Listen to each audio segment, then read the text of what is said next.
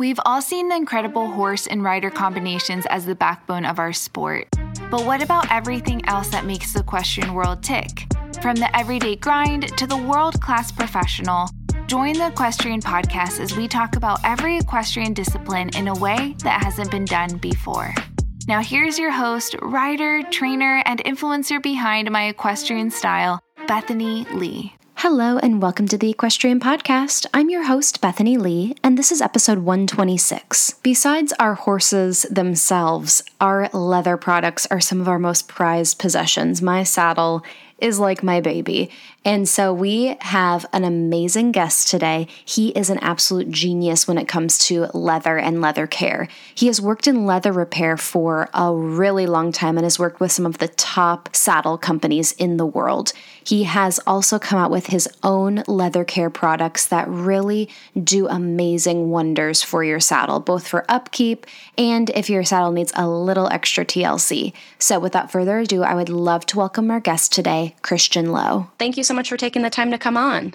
Yeah, thanks for having me. Yeah, I love all of my leather products. I mean, I think that my leather tack are so near and dear to my heart. They're like my little babies and such a big investment for so many. So I'm so happy I have you on today to pick your brain about all things leather care. But first, I kind of want to hear how you first got into the equestrian world. Yeah, it was through uh, through family. You know, my older sister was the you know horse crazed uh, young woman you know and when she was getting dropped off at the farm every weekend and, and going for riding lessons and things like that her her little brother was right there beside her tagging mm-hmm. along. Yep. Actually when she at one point was way back when they used to call them head girls. She she was running the farm and taking care of you know competitive horses and things like that. I i you know weaseled my way in there as a young kind of apprentice to her kind yeah. of thing so yeah that's that's that's how it all started anyway and then slowly gravitated into you know obviously a passion for horses but which which grew into the saddlery side of things Cool. So, as you were growing up, obviously the love for horses and, and equestrian sport in general was definitely there. How did that kind of end up translating into having a career in the equestrian world? Yeah, that's a great question because I I could never be accused of being analytical in my life, but for one time, I actually sat down. It's probably such a common story. Being passionate about horses doesn't mean you're going to have a great career in horses. Yeah. And I was struggling and and you know in my early 20s you you know a light bulb goes off that you're going okay I don't have the ability or skill or you know things aren't aren't happening for me. I'm not going to become a trainer. Owners aren't lining up to give me horses. I'm I'm not in a financial position to to to buy competitive horses and, and compete every weekend. So sure. that I had to reimagine my passion. Okay, well, how am I fitting in? And mm-hmm. I, I think being a professional groom, you know, all those years of tricking and convincing other people to braid my horses for me means that I never acquired so many skills that it took to, you know, be say a, a right. groom on a on a competitive international level, which is how I was seeing things. So I really I just sat down, you know, what other, you know, and I really love a trade. I wanted to be working with my hands mm-hmm. and a farrier I mean, we've all stood for hours holding horses for farriers or helping them, and I just, I just knew enough about that that I did not want to be one. And so, you know, when you start thinking about, well, what are, what are all the careers in in the horse industry, and what ones am I actually capable of training to do? You know, I, am not going to become a vet or something like that. So, and it dawned on me, you know, the saddlery trade is so underserviced. It, it, you know, that was 30 years ago now, but still it's really tough to find someone to go, hey, who who can repair this for me? And it's it's worked out well for me because I, you know, I it was difficult to find the training, but that's that's what I did. I sat down and said, okay, well, what what areas are underserviced and actually obtainable for me? At that point, had you done a lot of work with leather and with saddles? Like, did you have a lot of experience, or where did once you decided that that's maybe the route you wanted to go? Where what, what was your next step? Yeah, my exposure to saddles at that point had been working for a wholesaler that was the Canadian dealer for for Passier.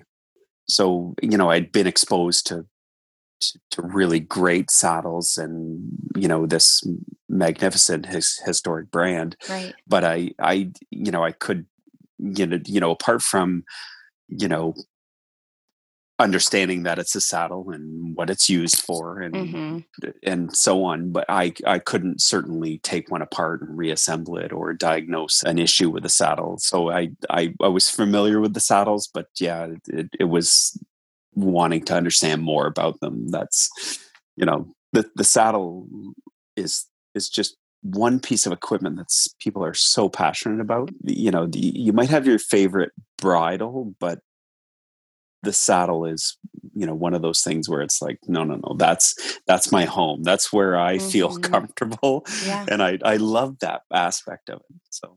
And it's so personalized too not just that it perfectly fits you but it hopefully fits the horses well and the horses that you ride and it's just yeah it's yeah. A, it's it's like a, a fingerprint for you and for your kind of tack and, and and you know your part in the equestrian world so it's really yeah it's i think people are very protective of their saddles as so as you were diving into the equestrian world you had i know currently you have a job working to repair and, and help facilitate those repairs for CWD and Devoucoux and Butet. What what is that kind of like for you and, and how did you get in communication with brands like that and what does that look like for you on a day-to-day basis with helping repair tack and saddles? Yeah. So my first introduction to these French brands broadly was through the sales reps. So in in Canada, there's even fewer saddlers than in in the US. Okay. So if you're a sales rep, or even you, let's say you bought a, a used or or new French saddle, and you're looking for service on it or a tweak to make it fit your horse better the solution, say 15 years ago, was well, we can send it back to the factory. Now, shipping a saddle back to France, having the work done, and then shipping it back, the shipping charges are probably three to four times what the actual bill for the work is. Wow. Yeah, and it, and it takes you know say six weeks round trip, and it, it's just inconvenient for the the client at the end of the day. So I really started proactively reaching out to the reps going look i can help with this and they you know they're obviously reluctant because they're like look we're selling on an idea that a french saddle or our brand in particular whether it's italian or french or a german or english saddle is is you know worked on by the highest of quality mm-hmm. uh, people and they're trained and everything so i i just started inviting myself to the factories and it was a great way i've been I've been in some of the, the biggest brands headquarters all over the world it's it's it's like a saddler's dream vacation but yeah. you're you know you're getting to go and seeing like oh okay that technique that's interesting because i'd never been trained on that so that's interesting to know that you know this brand in particular always does it this way but another leading brand has another you know mm-hmm. bespoke or unique way they do it. So i yeah i just started really inviting myself. So at at some point i had some education or or credentials that any other saddler in the country didn't really have.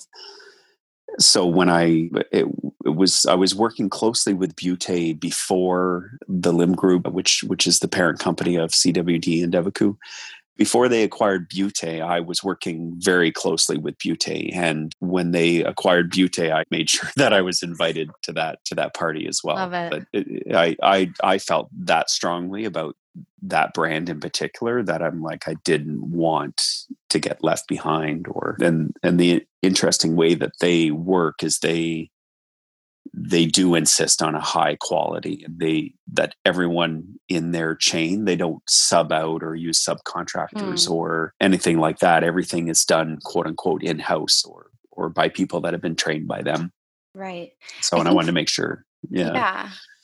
I think for the normal equestrian who maybe doesn't know a lot about saddles and saddle brands, maybe wouldn't have known that those three work under the same umbrella in, of of company. When you are working with repairing different saddles, is there a huge kind of range as far as how those three different brands make their saddles? Like, are you doing kind of three different protocols based on what brand it is, or is there a overarching like similarity between the three?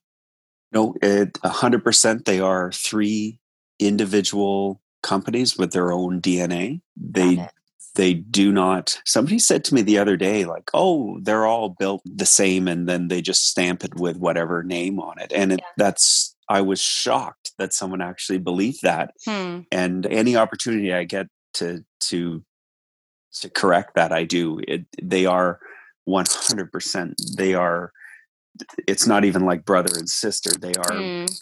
they are their own unique brand and they ride differently they're built differently i think having the same ownership gives you just business side of things probably how the companies are structured you know now you're going to a tannery with a lot more buying power or mm. you know i think there's there's back there's differences on the back or similarities on the back end that that mean they can produce you know a quality product but yeah they're they are all very unique and and you know i work on them every day and and mm-hmm. yeah i might finish a Butet at uh, 11 o'clock and be starting uh, a cwd at 11.30 and and and it's it's it's simple as a, a typical saddler you're never uh, working on one brand. You have to be well versed on on on British, Italian, French made saddles all the time anyway. So it's not it's not like a, it's a a big stretch. Yeah, cool. So I want to talk to you about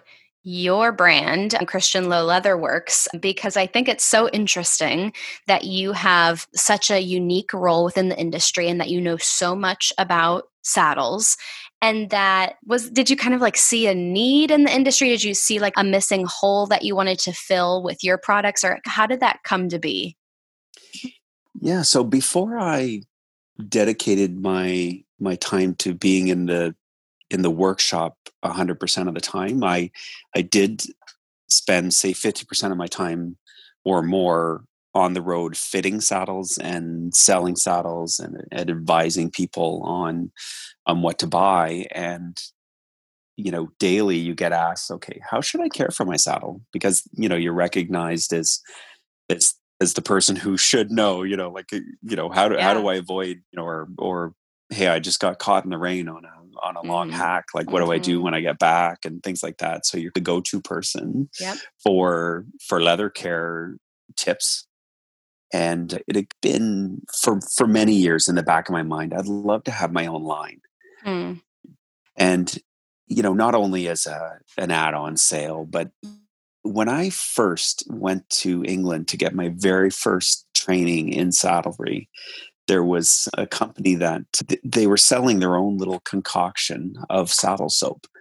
And i'm like well you know there's so many brands out there. Like what is what is this and it's something they they you know cooked up on their stove top and mm. it actually is quite historic so mm. grooms and saddlers if if you can go back say a hundred plus years where harness makers and saddlers would would have been abundant like you know all the people outfitting cavalries and yeah. farmers and you know there just would have been tens of thousands of horses working in the country. Sure. And each saddler would have had their own little concoction that they were selling, that they you know they were cooking up and packaging and selling. So I, am really fascinated by the history, and that kind of felt really neat to me to be mm-hmm. able to, mm-hmm. to carry on a tradition from from you know a long long time ago so i it was always on my radar and then finally i i was like yeah let's let's do this. And i finally i met a soap maker actually in my hometown at a market a farmers market. And she had this this wonderful lineup of stuff. And i said hey would you collaborate with me on you know i've i've always had this you know skincare believe it or not is very similar to leather care. Hmm. we're constantly trying to maintain a certain suppleness or moisture. And just like with with anyone who works around horses you know you're you're scrubbing buckets you're out uh-huh. in extreme cold extreme heat your hands take a beating so you right. have this very particular regime about how to keep take care of yourself and it's the same same with leather and so it was just wonderful to work with this really good soap maker who was helped me you know it's very basic ingredients that are in my products and it's it's very very simple but formulating how much of each one. And you know things like a guy like me would never understand is like like what's an emulsifier? Yeah. What, why do i need that? What does that do? I don't mm-hmm. know you know like i just want something that works and then we we played and tweaked and and finally got something that so far the feedback has been really really positive I wanted to take a quick second from this awesome interview to talk to you about our sponsor today, Groom Tote. Across all riding disciplines, there is a common thread, and that is riders and their horses have an unbreakable bond. Groom Tote is the only subscription box for the horse and rider where you get to choose the products, tailor made by you, for you, and for your horse. By way of hand-picked sourcing, Groom Tote sources premium products, full-size products that are proven, practical, and pretty for the subscribers. Each tote is filled with inspirations that every equine and equestrian will cherish. You can skip at any time you want or cancel, but you totally deserve this indulgement. Go ahead and head over to groomtote.com. That's G R O O M T O T E.com and grab your tote before it sells out. In each subscription box, which comes every few months, you can expect products from Equifit, Equine Omega, Farnam, Equus, and so much more. So head over to the website, check it out, pick your products, and then get the most amazing amazing box in the mail. Thank you so much, Groom Tote. All right, let's get back to the episode. Something that I feel like I see around in this kind of niche of the industry with leather care is neat's foot oil. What is that? Like, wh- how? Where does it come from, and yeah. like, why is it good for saddles? So Neatsfoot is is really interesting because I'm one of these people now. Neatsfoot is used in my product. I I do add it in, but so Neatsfoot, what it is, is very specifically, it is the shin bone of a cow boiled down and the grease or the oil that comes out of that part of the cow's anatomy is skimmed off and and that is pure neatsfoot oil. Yeah and uh, i'm like it's hilarious to me that it's so specific. It has yeah. to be the shin the shin bone. I don't know why it can't be like how did you always think when you hear these weird things it's like how did someone figure like think to do that?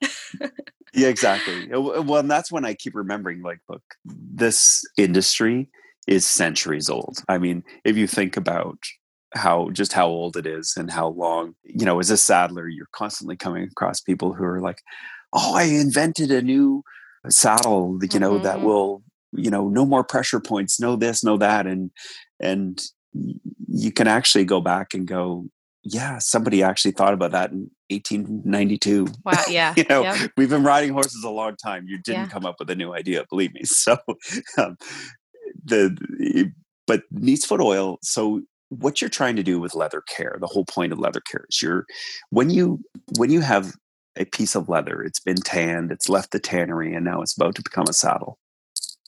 Uh, leather is either if if it's in a humid environment it's absorbing moisture. If it's in a dry environment it's releasing moisture and moisture is being taken out of the leather and it dries out over time and you you know the whole point is you're trying to replenish and give back the oils and fats that were normally in that skin or that that that hide or leather and neatsfoot oil is you're trying to kind of reintroduce what was there in the first place but the reason i blend it and and and, and introduce other things is because it's it's just one single facet of of conditioning leather mm-hmm. and it's it and many many people's regime i you know i sell the neatsfoot on its own but it's something i don't even talk about the reason i repackage and and, and sell it just as is is uh, from my raw materials is for the old school kind of people that believe like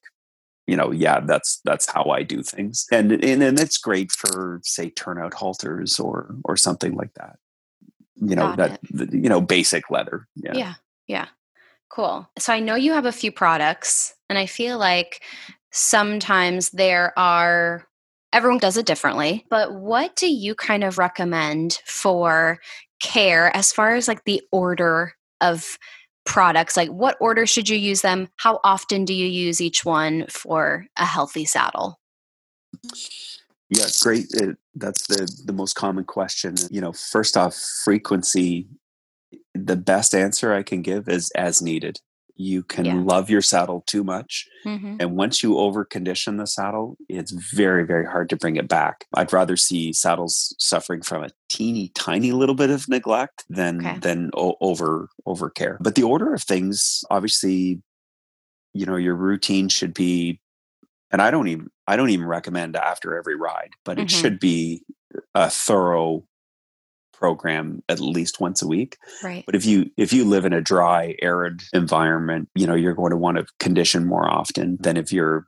people's tack regime on the on the west coast is going to be it needs to be different than people on the east coast. Definitely. That that's just fact but it, and, and it's just like your skin and, you know in the winter you're probably applying uh, more moisturizer but in the summer if you're out in the middle of a, a ring teaching for nine hours a day, mm-hmm. you probably do things differently too. And in the winter, you're probably tucked away somewhere, hopefully yeah. warmer. So the, order of things is obviously clean. So I I sell you know what I produce is a glycerin based soap with I don't mess with it too much. I actually the, the most important thing I add to that is is tea tree and okay. tea tree oil is is is anyone who's researched tea tree at all, they'll they'll know it's it's so it's a wonder wonderful way to beat um, keep mold out of the out of the tack because it's uh, antifungal okay. um, properties.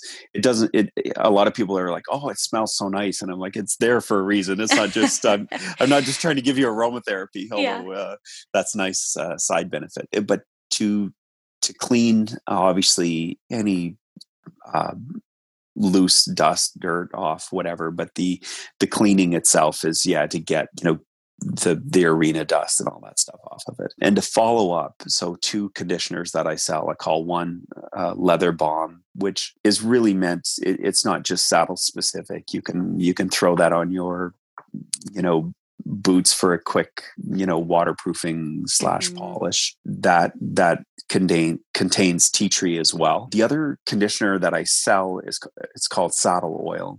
And that's the where i love that the most is when you do have saddles that are completely covered in french or calf skin. Okay I was going to say calfskin does come from other places than France, but typically we associate yeah. it with with France. Yep. Um, so the the French calfskin, I don't want to go too geeky, but it's if calfskin is tanned differently than leather with with saddles with solid flap although things are changing a little bit but the saddle oil just penetrates that leather more easily and you get a, a deeper conditioning and the calfskin you're not trying to polish that leather. It has a more dull luster to it anyway. Mm-hmm. Whereas, say, a typical, say, German made or or British or mm-hmm. you know a saddle that has solid flaps and it's and you can polish it to a high gloss almost. Yeah, that's like what would you do with like a buffalo saddle? Is that kind of is that yeah, the same thing? Oil. Okay yeah, the buffalo is I treat it the same same similar tanning process to to the calf skin, and I would I would just uh, stick with the saddle oil. Got it. Okay. I feel like people also have a lot of varying opinion and strategy as far as oiling their saddle. When I was working and riding on the West Coast, there were some guys that worked at the barn that I worked at that would clean it and then oil it and then like let it sit out in the sun. I've had people say that that's not a good thing. And then being in Florida, I feel like there's all different techniques. Again, I'm sure it depends on where you're located, but how do you recommend applying the oil? Yeah, the the sun thing. I remember the first time I ever saw that was at a big horse show, and and you know all the big tack trailers, tack dealers, saddle dealers were part of their marketing. They lay things out in, yeah. in full view and they're oiling new saddles. And but the one thing that the heat does with any leather, it's never a good idea to put them in direct sunlight or whatever. But the reality is the, the heat actually helps the oil penetrate. Excuse me. The the oil penetrates better with a little bit of heat. Got it so that's that's the point there is and it actually just makes sure that the the pores in the leather just open up and it sucks right up whatever you're putting mm-hmm. on it cool got it yeah. So, if you are getting, I am in the process of getting my very first new saddle. I've always had used saddles, and I'm excited, but also a little nervous because I know there is quite a bit of breaking in time. And yeah, I mean, the brand new saddle, I feel like I want to right off the bat make sure I am taking care of it and how I should. What do you recommend for someone who gets a new saddle that's kind of, it's like, so fresh and needs to be broken in and you know supple and and that whole process. What what do you recommend for those people? Yeah great question. So typically the saddle has received its first conditioning at the factory or the rep does it on delivery day. That that's what i've noticed. But that i the, obviously your saddle's brand new it's not dirty. so the conditioner that typically comes with a new saddle, that's what the manufacturer recommends. And I always tell people, you know, if, if while you're on that regime, while your saddle's, you know, brand new out of the box, use their conditioner. And I would condition the saddle probably, and it varies, but it, you're looking at two to three times in that first, say, 10 to 15 days that you have that. Okay. So every couple of days, condition it you don't really need to clean it unless it's been you know exposed to you know complete you know dust bowl or something like that yeah, yeah. but you can just you know with a dry cloth wipe off any surface uh, dust or anything like that the last thing you want to do is is put so much conditioner on or be working dirt into the leather while you're mm-hmm. trying to mm-hmm. condition the saddle. But the, the reason I suggest that is like obviously that new leather is going to soak up quite a bit of conditioner and you can't just do it once a really heavy conditioning all at once it, the leather doesn't react well to that. You know doing multiple conditioning sessions spread out every couple of days it really sets the saddle up. Um, got it. So like a more like thin layers but a little bit more frequently to start. Exactly okay cool. What would you recommend as far as temperature regulation of where saddle should be stored that is the number one thing I wish, you know, when people are designing tack rooms or your your saddle is spending more time in a tack room under a cover than it does on the back of a horse, hmm. which is what it was designed to do. You know, so the the saddle's actually it's not while you're using it that's causing the majority of issues I see. Hmm. It's it's in a tack room that, you know, where I live right now and it's it's freezing and you know people have the heat cranked in the tack room because it's the only warm place on the whole farm right and it's zapping moisture or it's drying out your leather huh. and uh, it's a bit of an issue so you actually do need in that case to condition more but in then in the summer oh it's great there's no heat on but then you you know you close everything up and lock everything up at the night and and the problem is that it really should you should have a dehumidifier running and keeping the humidity in your tack room at a decent level year mm-hmm. round. Okay. So, you know, say between, I don't know, 50 and 55% would be ideal because that's the issue is that either people are experiencing, you know, they, they wait until they see mold on their tack, which is fairly common, or they're they're not even aware of just how how dry their saddle is getting because of okay. that kind of false environment it's in. Yeah. Yeah, that makes a lot of sense. I also see when I go on your website, I see all your products, but then I also see some application tools, sponges, and then there's a mitt also. I'm I feel like most of us are very familiar with the tack sponges, but what do you use the mitt for? So the mitt, this is something that I'm so excited about and it's ridiculous because it's it I had never tried one until you know i've been experimenting with it over the last year because i've again you know my background tack sponge you know you you have a sponge that dedicated to your your leather balm or oil and a sponge that you have dedicated to your soap. And you just keep the two separate and you use one for one. Well the the sheepskin mitt it's incredible the results you get when you apply the leather balm specifically to your saddle with that mitt it mm. it just changes how it penetrates the leather. It it gets in all the nooks and crannies. The it it just takes it to the next level. Not only like it looks amazing but the one thing that i've noticed and so i at the end of every repair that i do the saddle gets uh, conditioning. So i'm getting to clean and condition way more saddles than an average person in a day. Mm-hmm. So you really start to go, this works differently. Why or how? But the one thing I've noticed, I use significantly less. So the investment in the mitt, you know, the leather balm is expensive to produce. There's a lot of expensive ingredients in there. And obviously, people don't want to be wasteful, but I'm telling you, you'll use probably 30% less, if not more, wow. by using the mitt. It just applies it beautifully to the leather and the saddle just glows afterwards. It's like a luster that it puts on there. It's it's really nice. To say I'm fascinated with it because it's almost like something that why am I only just discovering this now?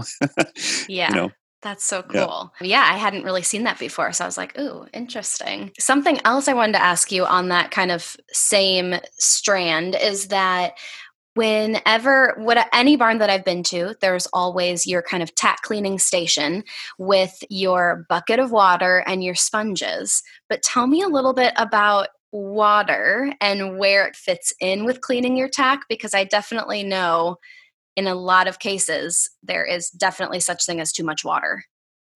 Yep, the water for some reason you could almost uh, now for instance the liquid saddle soap that i sell i don't use any water whatsoever. Got it. I just I, you know you do not need it's not like say you're washing clothes where water is doing you know a you know a cup full of or a cap full of soap and a whole ton of water. It, it's the opposite with leather care. You you if you you literally could go to the sink, turn the tap on, dampen your sponge, wring it out to almost dry feeling, mm-hmm. and that should be enough. You do not need a bucket of water there on standby. yeah, yeah. Good to know. I mean, I know most people have it there to clean bits and stuff, but then I I always cringe if I see people cleaning tack and it's just like with a dripping sponge. I'm like, no, don't do it. yep. It it actually so two things. You're creating an environment again for that that mold. Eh, you know, mold needs moisture to, to cool damp or damp area to to work which you're just providing that you're setting it up and and you're stressing you know you don't really have stitch rot anymore but you know way back it used to be more linen thread and things like that where oh, yeah. you know water is the enemy so i'm showing my age there that's not an issue now but it's that's just what you've heard yeah exactly my grandfather would tell me yeah. yes exactly love it tell me about an area of the industry that you are really passionate about that you feel like the rest of the equestrian community either doesn't know a lot about or doesn't talk that much about therapeutic riding.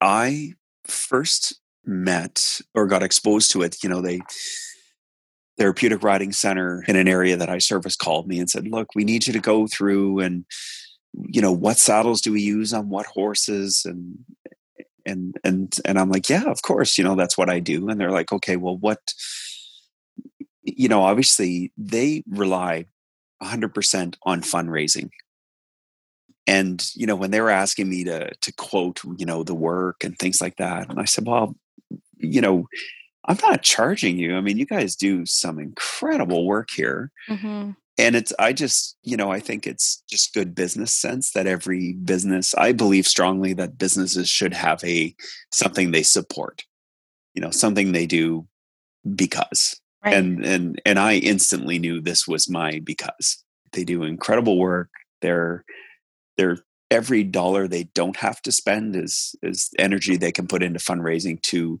to acquiring you know, good horses or you know paying staff better or things like that so it's one of those things that it, it plays a critical role and they're they're giving people access to you know what we all know about horses mm-hmm. that, that thrill that sense of movement and the connection with an animal that they're not necessarily dealing with a horse person they're dealing with someone who's maybe never ever had the use of their lower lower torso so they don't right. they don't even know what movement might be like and you put them on a horse and and you know you'll you'll just see a, a level of pleasure or happiness that mm-hmm. that you didn't even think was possible for that person and yeah it's it's it's something every chance i get to to help them talk about the their programs i do.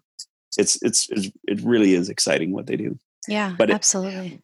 it, when i when i question them on like well where do you get your tack? and they're it, it, people donate tack, but what I was noticing was people are dumping tack there that maybe should be thrown out. And some therapeutic farms have these stores where they'll, they'll you don't donate a saddle and they'll resell it. But I wish more people would would donate things like that they they clearly don't need or if you're going to take a bath on say trading a saddle in why not get a tax receipt for mm. that saddle mm-hmm. and and donate a nice quality saddle to a place that you know is going to take care of it use it and they desperately need it so that's you know and, and I, I think it's not even on people's radar they they hear about it and they might see something pop up on their social media but it's uh yeah it's something that i think is is underrepresented Definitely. Yeah, I think that's a really good point. Whenever we talk about any type of therapeutic riding, I have two nephews who